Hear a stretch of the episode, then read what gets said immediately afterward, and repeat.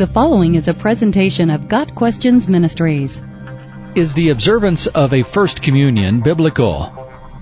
There is definitely nothing in the Scriptures that deals with a First Communion. First Communion is part of training children in Roman Catholic teaching, and it has been developed as one of their seven sacraments. In Roman Catholic theology, a sacrament is an act that someone does to get God's grace or favor.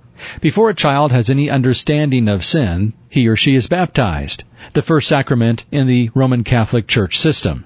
Then they go through a series of catechism lessons, after which they go to their first confession.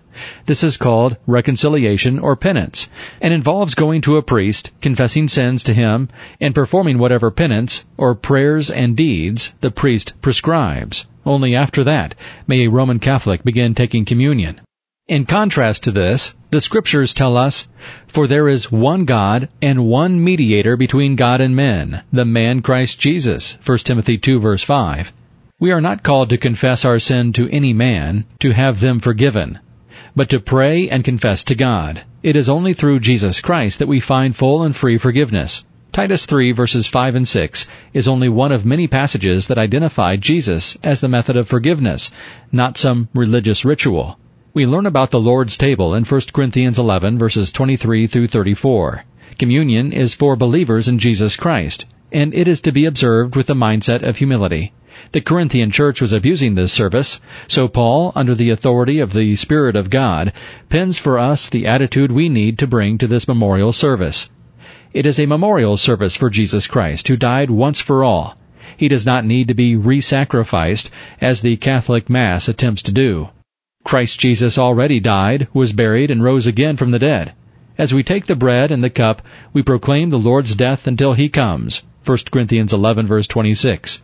He is alive today, and we are asked to remember each time we participate in the Lord's table that Jesus is alive and coming again.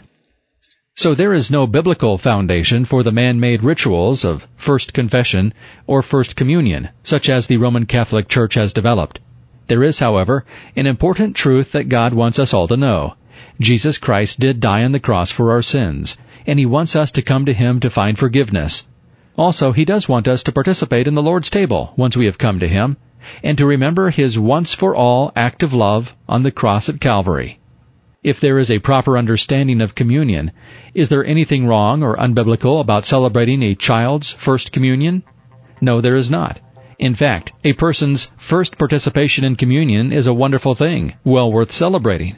When a person places personal faith in Jesus Christ, and then through communion, worships the Savior by remembering His death and shed blood, surely that would be appropriate to recognize and celebrate.